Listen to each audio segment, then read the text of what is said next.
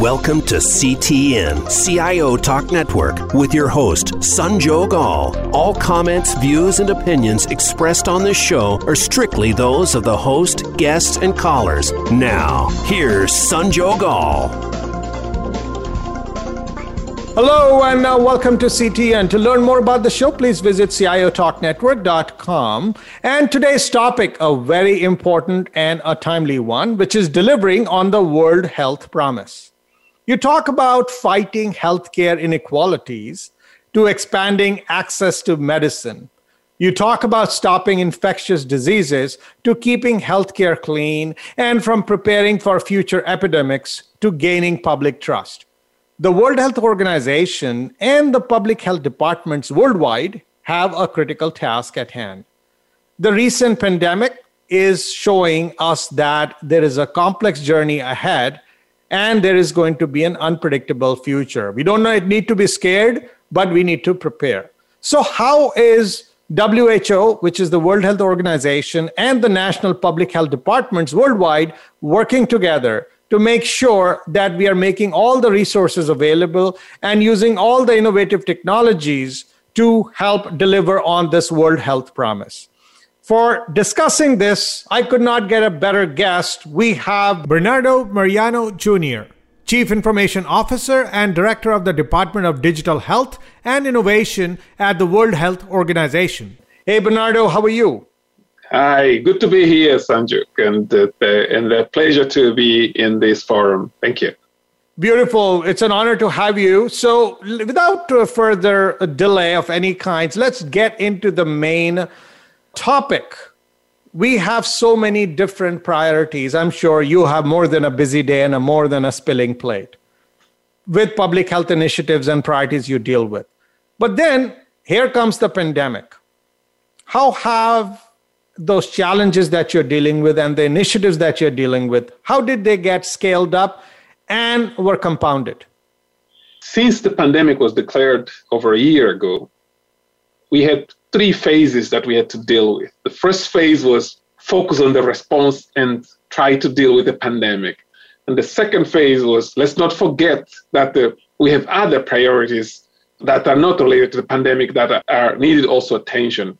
And the third phase, which is the phase we are now, is where or to see how how did we use the pandemic to accelerate some of the transformation that allowed us to actually move from where we were before the pandemic to where we are now and prepare for the future. So, from the perspective of World Health Organization, and especially my role, the, we had the, the workforce that needed to be remain productive during the first phase while dealing with their own family situations and issues and, and health issues. But on the other hand, we had the, the, to deal with the lack of capacity from our side to actually respond to the sudden increase of demand on information systems, on everything that we scale or we, we, we sized before the pandemic. During the pandemic, we realized that was not enough. And the third was the all the cybersecurity incidents, hospitals being hacked, WHO being attacked. So to respond to that, on the first on the first point in terms of uh, how to support the workforce to remain productive while suffering from the pandemic, families and the and the, and the workforce itself. We basically worked together to, to, to ensure that as we responded to the pandemic, we created a, a capacity to, for the, all the staff to be able to be productive regardless of where they were home, office, or traveling or, if they were stuck in, in a, in, a, country when the pandemic, when the lockdown started. On the technology side, we leverage a lot on the private sector. Over, over 23 companies and 47 work streams came to, to rescue WHO. We created tech for COVID um, um, uh, platform to ensure that uh, we are able to scale, to ensure that the, the even the dashboard. Let's think think about the the whole the, the, the dashboard that you see the, on the WHO website, that dashboard before the pandemic was not a great dashboard. And Dr. Tedros used to call me pretty much every day, say, "What are we doing for that dashboard?" And and John Hopkins' web dashboard was was way better in the beginning. and our dashboard was far, far down from, from, from where it should be. So we leverage on the pro bono support from private sector to help us to bring our dashboard to where it is today. I'm not saying it's, is is the best, but it was not where it is today. So on the cybersecurity, we were we suffered unprecedented cyber attacks to the point that if we had to do respond to that alone, actually we wouldn't be able to survive. So we are very grateful for a number of private companies that actually gave us early warnings. A number of uh, computer emergency response teams from countries, at least six countries, gave us information on, on early warning attacks. And also, we got a pro bono support to really create the systems to allow us to protect. Not only protect the information assets or data assets of WHO, to also help protect the WHO leadership that was under attack on all fronts. So, so all to say that um, we we had to juggle all these priorities, emergency and well-being of staff and well-being of the whole world as we navigate this this initial phase of the pandemic. So, given where you are today, so when this whole thing started, you did not have, as you said, you know, the the systems and the processes in the way uh, they you you would have been able to effectively handle what's coming. But then you improvised, right? The good news is you're making progress. You're getting there. Yes. But when you look at, say, a holy grail of where you should have been in terms of preparedness from the systems, from the applications, from the processes, if you were to draw a Delta report, what would that report read like? What is still missing? We are still missing, first of all, an integrated ecosystem that is that is trusted in a way that uh, allow future pandemic to actually have a better response. So today, the whole health sector is siloed, and it was before the pandemic, and it's still not integrated. And that does not help when it comes to a, a pandemic such as COVID-19 pandemic, because solving a problem in one country, in one neighborhood, in, in one community, it's not enough. So trusted ecosystem on digital health as we move to digital is key because the role of, of systems such as the contact tracing or, or health bots, they could actually help a, a lot better if they were already as an integral part of public health response and not a, a siloed initiative and a great innovation, but siloed, which then the impact was not sufficient. So we have to still to do that transition of creating a good siloed system to create an excellent, integrated, interoperable health system. And frankly, what you're saying is absolutely right. And we talk about this integrated systems. It is a worldwide issue, right? Because even at national level, people have tough time with the healthcare integrated systems globally. Yeah. So, so of course, you know, the work is in progress. So now with that said, since you brought up the word trust, my very next question would be around the trust that public wants to place on their respective governments and then the governments who have to take care of their citizens are in a way looking to or looking up to WHO to guide them now which means that some information coming from public and inter, you know exchange of uh, information between public and the governments and then the aggregated information or even um, identifiable information between governments into WHO is what's going to help us truly build that, you know, holy grail, which you mentioned, like an integrated system. And if you were to kind of drill down into it and specifically talk about what kind of information flows or the analytics or the decision making capabilities which we need to develop as priority one because there's you know if you come up with a wish list there could be 20000 items but if you had to put the top five or top three, which ones would you like to have in your capacity as WHO to help the rest of the world? There are a couple, I think, let me talk about the top three. But before that, let me tell you that, I mean, where we come from, right? We come from an environment in the world where in some regions there is a centralized, trusted system. I mean, if maybe if you look far east, there is an element of the government sends a message, I trust. You come to, you have part of the world where the, the trust to government is, is, is, is, is, is, is received with skepticism by part of the community. So, but when it comes to health, I think we all, as a world and human beings, we need to create that ecosystem of trust because otherwise, I mean, we will not get out of this pandemic easily. And the next time, we will still repeat the same mistakes we did before. But the top top three areas that I would say we need to work on. One of them is governance. Governance on health data regulation. So how do you monetize demonetize data? What how what balance do you strike between the monetization of data with the tech giants heavily monetizing on that and the culture of health and life science where donation it's, it's, it's part of the core principle. We donate blood, we donate organs, we don't sell. So, how can you bring these perspectives into a digital ecosystem that to create a health data regulation that deal with those issues of open data or a data for, for, act, for, for, for research and access to ensure that uh, all the communities uh, and the whole development uh, is fast tracked of either vaccine or, or, or therapeutics. The second area is when you talk about digital health, you are talking about half of the world because the other half is still not, does still not have access. 47% of the world still don't have access to, to, to broadband. So we can't just talk about solving a, a, the, the issue of digital health for the people that have access to digital. We have to bring the others along. Equity and access is key. Talk about vaccine equity. I mean, that's the other area, not even digital. So until we solve the equity issue, we can't really deal with it. Let me give you an example. A, today we talk about this digital vaccination certificate or vaccination passport. How can you have a passport for, for COVID 19 that allows you to travel all over the world when somebody from Mozambique, like I am from Mozambique, does not have access to vaccine, even though he wants to, he or she wants to travel?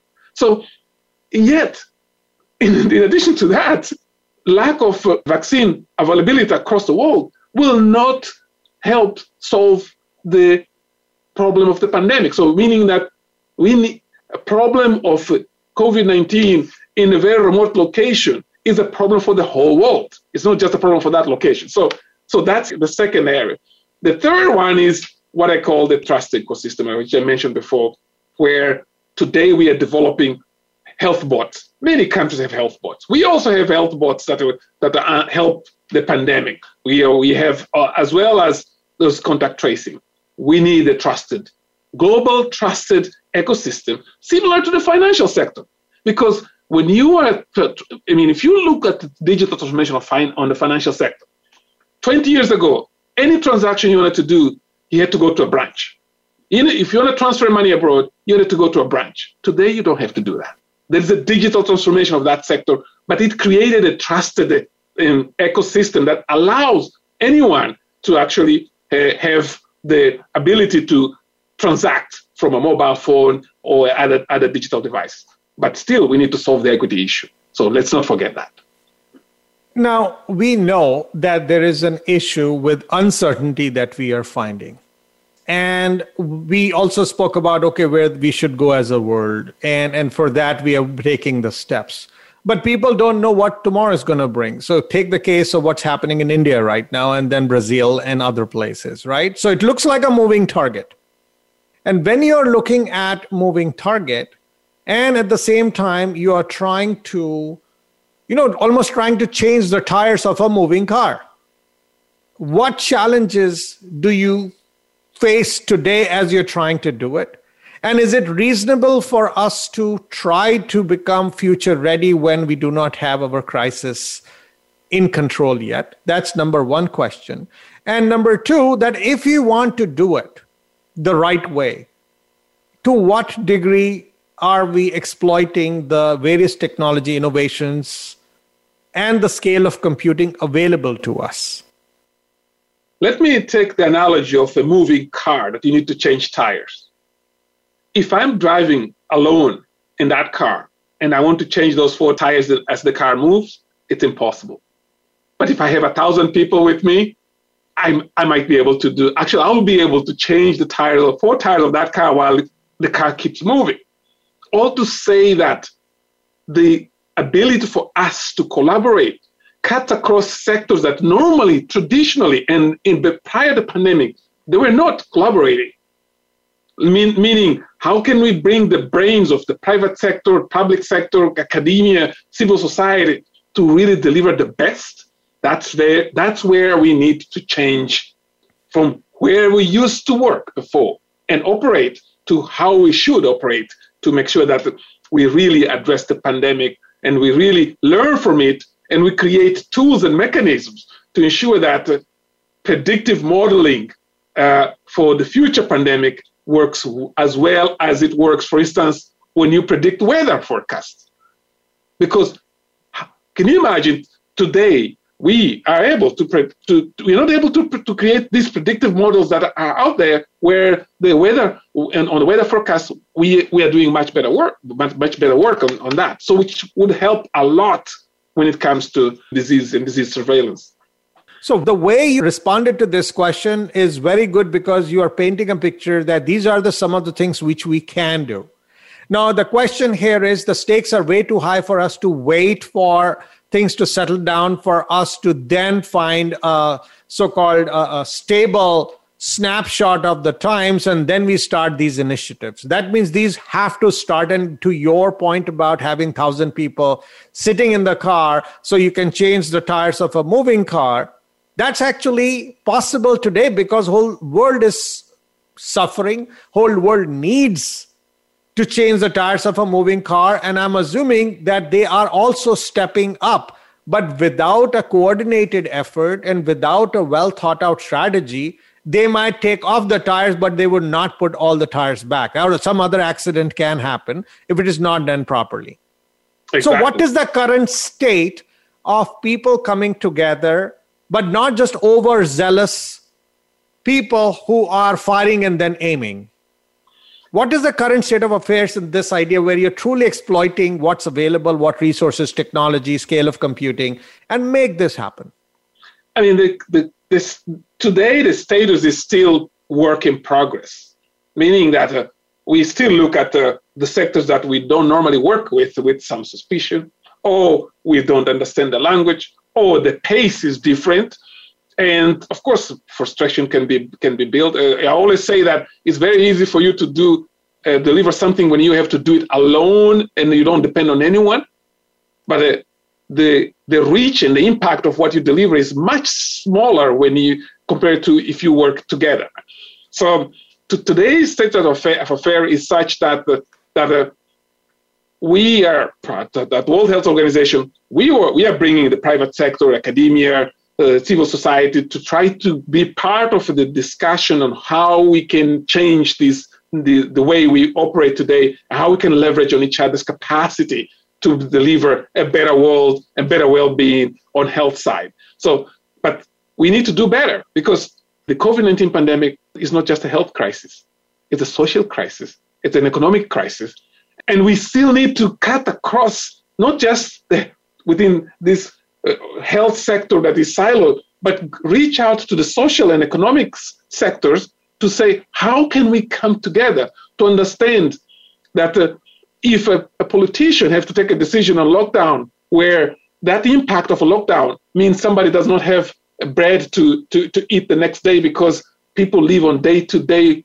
uh, um, um, incomes, so, how can we come together to create the best decision that would actually take in consideration situations such as the ones in many developing countries? Because a lockdown has social economic impact. In some countries, it has political impact as well. So, but we need to have this platform where we can openly talk about these issues to be able to find the right and the best solution. So we are not there yet. We are progressing, we are, but we're not there yet. Let's take a quick break, listeners. We'll be right back. And uh, Bernardo, when we come back, while we spoke about technology, but that would be like jumping the gun because the underlying processes, the supply chain, the research, communications, collaboration, all of that has to happen. I know some of those are implemented using technology, but coming back to the very underlying processes, the workflows, don't we have to rethink them? Don't we have to reimagine them? Learning and based on the learning what we got from dealing with this pandemic. And then we say, okay, let's slap some good, cool technology on it. But are we fundamentally trying to think in terms of reimagining, or we are saying where there is way too much going on, put together something quick and dirty, and let's get away with it for now, and then we'll think about fundamentally, you know, what we call as creative destruction, destroying it so that something new, better could be put in place. Where are we with it? And what are we facing as a consequence of that? Please stay tuned, listeners. We'll be right back.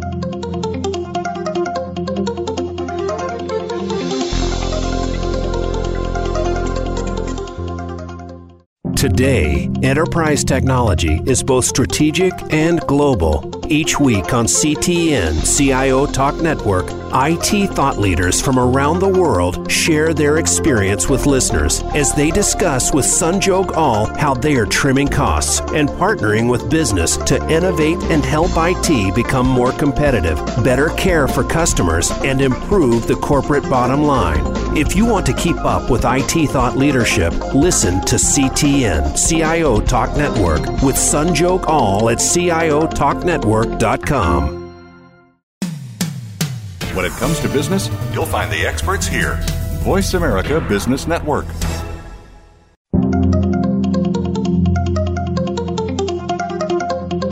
You are listening to CTN CIO Talk Network with Sanjog Aul. To learn more about our program, please visit CIOTalkNetwork.com. Now, back to the show. Welcome back. So, Bernardo, while we are talking about technology, but it could only be as effective as the quality and refined level of the processes that we may have in place or the ones which we are reimagining. But is there an actual effort in fundamentally relooking at the processes that you may be using, starting from research to supply chain to communication to collaboration for public health to really become robust and resilient to tackle this particular crisis that we have and other ones that may be flaring up or may flare up in the future? The pandemic has actually taught us how to actually look at the relook at the, how we work with the governments and how we look at the research, how we look at the clinical trials, for instance. So we create, we had to actually recreate new ways of, uh, of, of, of engaging with private sector countries to fast track clinical trials. You know, this is it was a record breaking development of a vaccine. So that's that shows that the government and WHO had to work together to, to deliver that. We also had a promise that okay, we will have all we all make sure that the the vaccine, uh, the distribution equity follows follows a, a, certain pattern. We have the the COVAX initiative that to ensure that not only the rich countries get the vaccine first, but the people that need, even if they're in poor countries or least and low income countries, have access to the vaccine. But when it comes down to the reality, once the vaccine was available and the supply chains were not sufficient, I think we didn't see as the initial reaction was was we didn't see as much collaboration as we were expected to see. Of course, it picked up now. I think right now it's a, it's much better than the, the way it was four months ago, and we hope to see this improving because, as I said before, COVID nineteen in Mozambique, where I'm, I, I come from, if that is not addressed and resolved there, it's not going to stay in Mozambique. It's going to spread across the world. And not only that, the race is not just about the, the variant that uh, it currently the vaccines are able to actually deal with. But the development of new variants that are that that's the other race, right? It's not just to deal with COVID-19 because I my population is safe because I have a vaccine. But I think there's also this element of not just focus on vaccine. There's all the other public health measures, but we also have to not forget the the therapeutics. I mean, it's a combination of vaccine therapeutics and public health measures such as masks and, and social distance that, that will actually help us to address that. And the technology can support that in such a way that, that, that can provide visibility to decision makers, policymakers to see where are the gaps, where we should invest, and what the curve will look like if we do not apply A, B, C, D measure that to, to help curb the, the, the infection rates or even reappearance of new variants. Because from the one year and plus that we've been in this pandemic, I think we have already, or you should, from a technology perspective, create models that shows not just how the infection goes, but also where how the variants are coming across in such a way that then we start looking at what we need to do to invest on vaccines, what we need to do to uh, accelerate trials, what type of data on genomics that we need to put together to ensure that we have a, a much faster response. So, from nations, we hope that this collaboration, and we expect that the collaboration with WHO, but across nations, takes us to the next level compared to where we were before, but also addresses these horizontal issues of health, social, political, and, and economic impact. So, as you mentioned, that there is a lot of learning from this pandemic, and people are building models to understand, you know, how the variants are coming up and how do you deal with things. How much of that is still in experimentation or a laboratory stage, or how much of it would you say is compared to people having implemented it and seeing the benefits of technology because when we say we can get things done in second we can do any amount of computing in a matter of few fractions of a second with all of that available what we are learning are we able to implement and actually make a dent in this task of dealing with the pandemic we have in hand or are we only talking in context of oh when the future pandemic comes we will be more than prepared I think we have a number of uh, use cases where this is, is, is happening because of the impact of the social, the economic impact and the political impact of the pandemic. We see the acceleration of that, the combination of the tech giants working with governments and, and, and, and, and, and with us as well to leverage the power, the computing power to address some of the, the needs today. But I think we, we need to start to think about how much, I mean, these the private sector drive for profitability is is leaning on on the crisis itself to increase that profitability and that's where the global public goods the intellectual property issues needs to be addressed and that's the call i mean the dr tedros uh, uh, uh, mentioned that we need perhaps to have a vaccine that is does not have intellectual property. Any country that has capa- capability to develop the vaccine, to actually produce a vaccine, should be able to produce. Because the absence of that, we will be in after the pandemic. First of all, we'll be in, a, in social, political, economical crisis for the, for the next 12 months or 24 months. But think about the recession after that. The, so, so, so, so, so the crisis might actually turn from health social, economic, and political to another huge economic crisis if we don't uh, use the power of each one of us to bring the best and sometimes lower that, the, that target of a profitability to ensure that the world is healthy.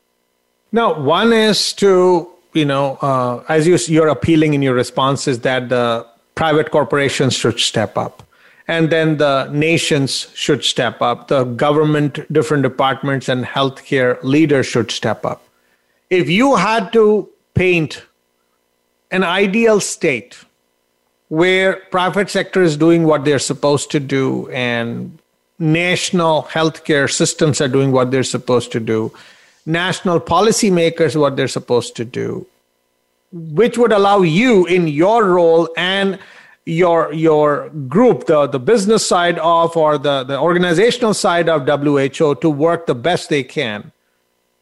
What would that ideal responsibility roles and expectations that you would like to put in place? Almost like you're putting out a playbook for a world in front of us which will stay healthy come one or come may multiple pandemics what would that look like it will look like a place in a world where this siloed approach is, doesn't exist, meaning that technologies such as telehealth and telemedicine that is very mature. It's not a, it's not a, it's not an innovation. It's it has matured already.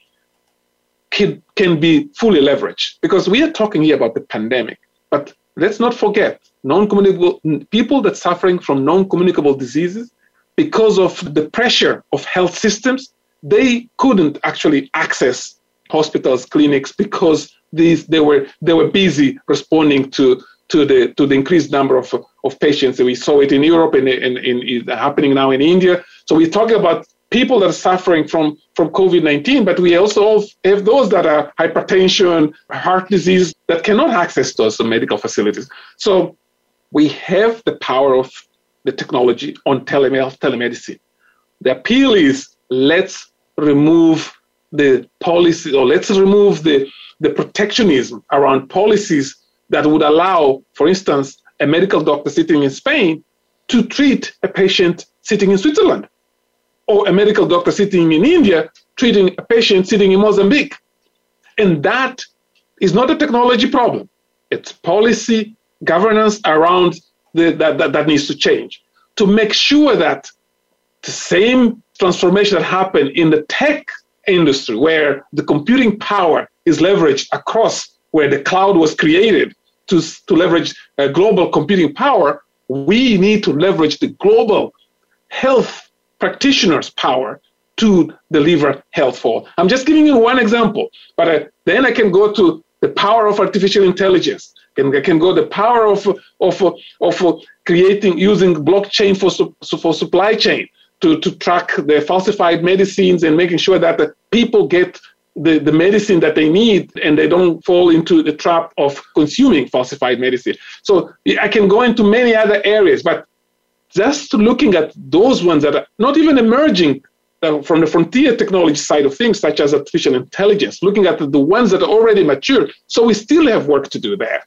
And breaking the silos of health, creating a trusted ecosystem, ensuring that, uh, that uh, the protection mechanism that we have around policies and, and over regulation that some countries or most countries have around practice of health for professionals, I think we need to change the narrative. And together with the member states using the World Health Assembly, those discussions are taking place. We have uh, released the global strategy on digital health that they have some of these targets there.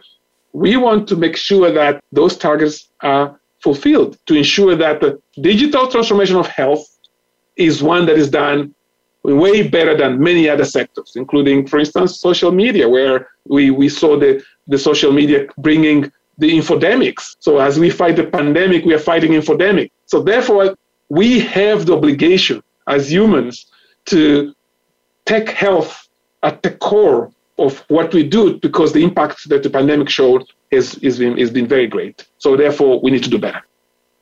Let's take a quick break, listeners. We'll be right back and let us talk about risk. So, Bernardo, you did mention about the security, the hospitals getting hacked, etc. And those are, yes, those incidents were likely to happen. And there is nothing called perfect security either.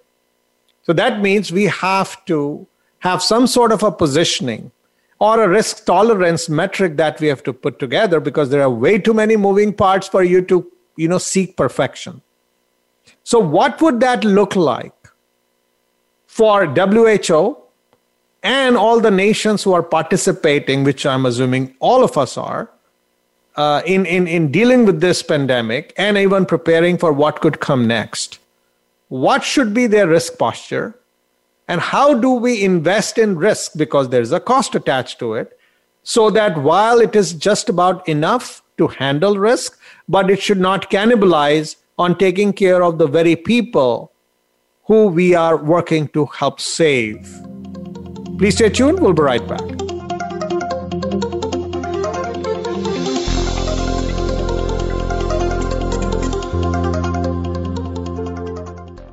Today, enterprise technology is both strategic and global. Each week on CTN CIO Talk Network, IT thought leaders from around the world share their experience with listeners as they discuss with Sanjog Aul how they are trimming costs and partnering with business to innovate and help IT become more competitive, better care for customers, and improve the corporate bottom line.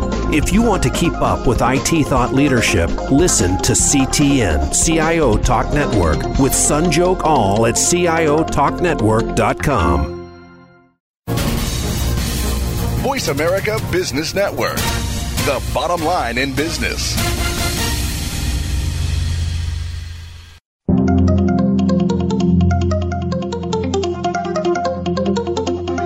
You are listening to CTN CIO Talk Network with Sanjog Aul. Now, back to the show. Welcome back. Let's talk risk, Bernardo. We know we have risks in running our operations, using technology, fundamentally shifting the way we used to operate in the when the business was going on or life was going on as usual. But we need to have a a, a, a stable and a thought out approach. How do we handle risk? And also control the cost because because of the panic, we could overspend, which could cut into the very budgets we need for taking care of people's lives. But if we underspend, we are creating short term, mid term, and long term issues for everyone involved. So, what is your positioning? What is WHO's positioning, and what you've seen nations doing regarding risk management?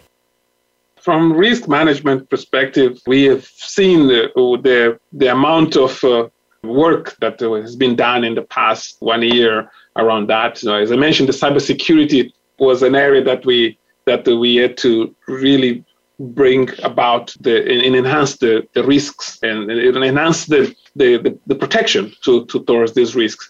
But I think as you rightly said, we can indeed invest on risks more than what we should. And then every investment on risk can also penalize or reduce the investment on people. But let me start by a message to the hackers and those who either monetize on those in having on these activities that uh, create risks in areas that we shouldn't have, such as hospitals and healthcare systems. Please, please, please, if you have profit out of that and that profit is at expense of a world that is sick, where will you enjoy that? If the whole world is sick and you are making profit out of it, where will you enjoy and how will you enjoy in with a peace of mind that because of you as a hacker or, or somebody that operates and monetizes on that, I mean the whole world is suffering. Now, a message to the whole to states many states have the agencies that deal with the cybersecurity looked at uh, at, uh, at the invest on tools and and to ensure that the systems are protected, data is protected, and public health systems are protected. If countries work alone, we'll never beat the other side, the, the perpetrators or the that really work well together. Talk about the dark web. It's not one person; it's a whole community. So it needs the community of governments and the community of uh, practitioners to work together to deal with that because alone you can't make it. Now, and to balance between investment and risks, uh, to mitigate risks, and investment to increase, improve health outcomes. The, the example I wanted to give is is what we, we've seen until recently. Today, health systems is status in many countries is a result of lack of enough sufficient investments because investments were going to you know military uh, I mean the army and the and the and the and, and the security and and and and, and politics but we need to see increased investment in health. So the ministers of health of countries should have their budgets, in my view, substantially increased because the pandemic is showing that not investing sufficiently, it impacts everyone. it impacts all sectors. So let's make sure that, uh, and then from a, a WHO perspective, we want to appeal to countries, to governments, to shift and make sure that they invest in health, and they appeal to hackers and those who actually practice those activities to stay to, to, to appeal to them to say actually you are riding in, into a, a, an activity that keeps the world much sicker than today. So please stop it. Great message uh, bernardo. Now let's talk about the very people you know you are a leader your your leadership at WHO and and uh, different nations and private sector, no matter who which organization you talk about, the leaders are there and they're very important, and we will touch the part of leadership. But then we need to talk about the very people who are working alongside you to make things happen. They themselves could be having personal and family health issues and other panics and and uh, challenges that they're dealing with on a daily basis. So yes, the the corporate world and even government departments have become more considerate and they are looking at the way we are handling people. But then, besides that so-called moral support, what else needs to happen for these very people to become effective and impact the cause that you're after?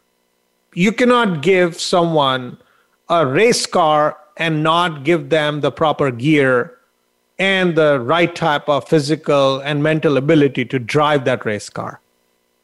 What are you guys doing? Uh, let me talk about uh, perhaps uh, capacity building, where, so from our perspective, having a tool is one, but creating capacity to actually use the tool is, is as important as having the tool.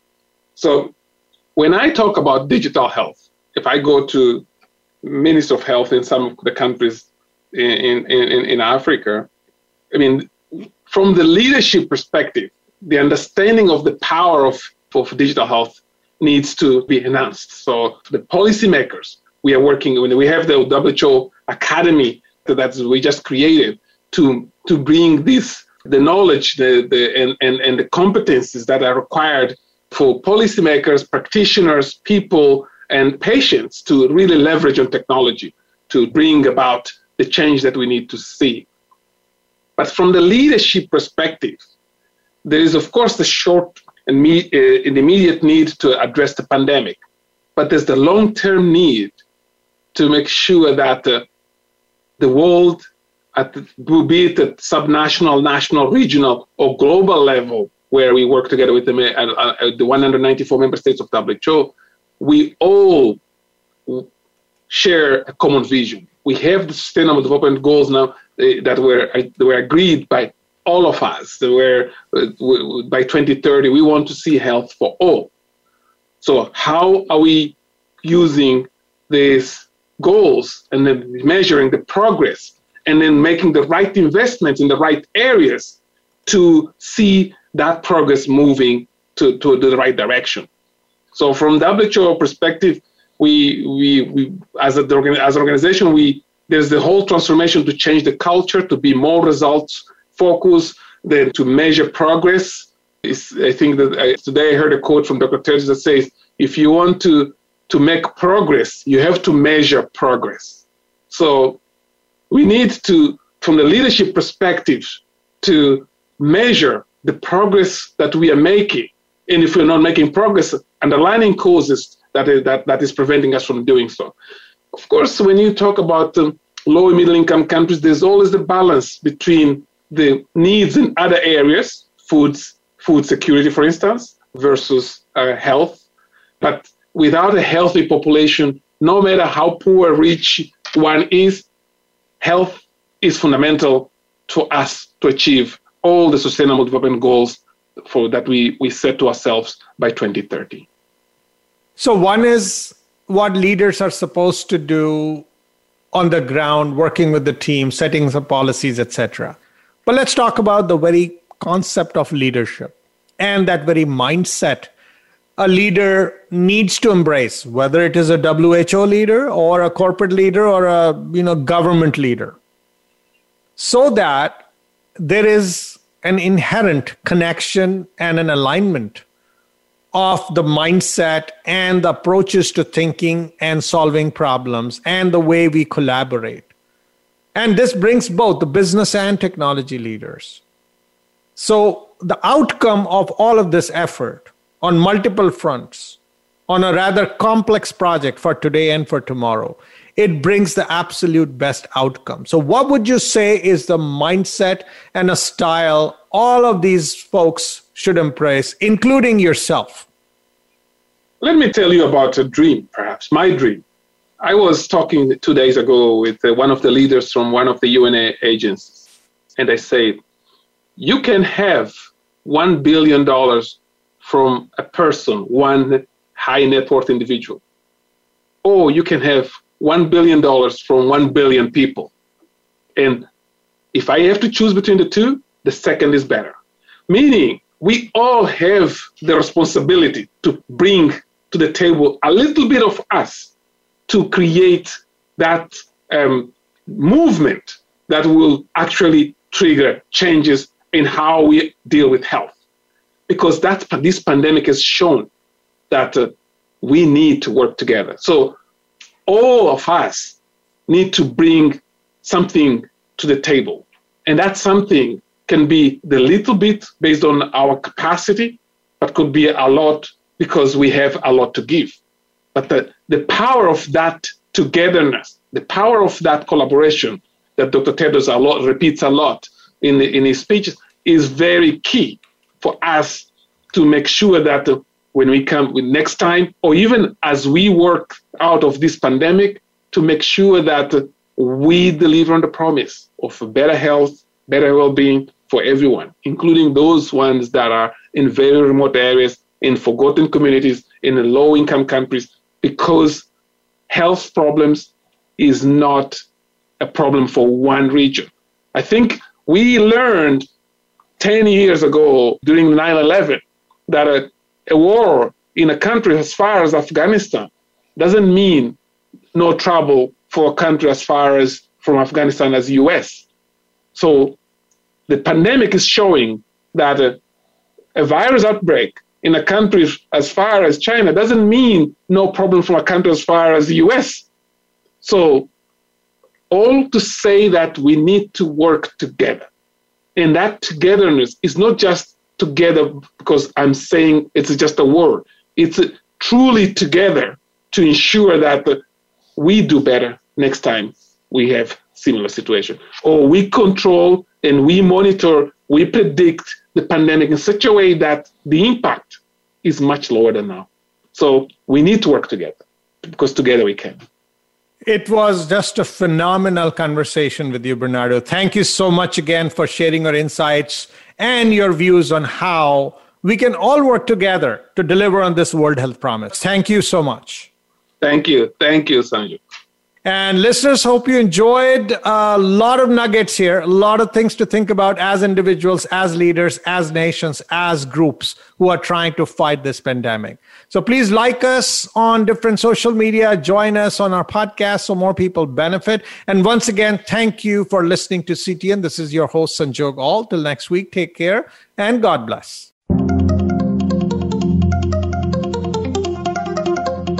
Thank you for tuning in to CTN CIO Talk Network with your host, Sanjog Aul. To learn more about our program or for show archives, comments, or questions, please visit CIOTalkNetwork.com. Thank you again for listening.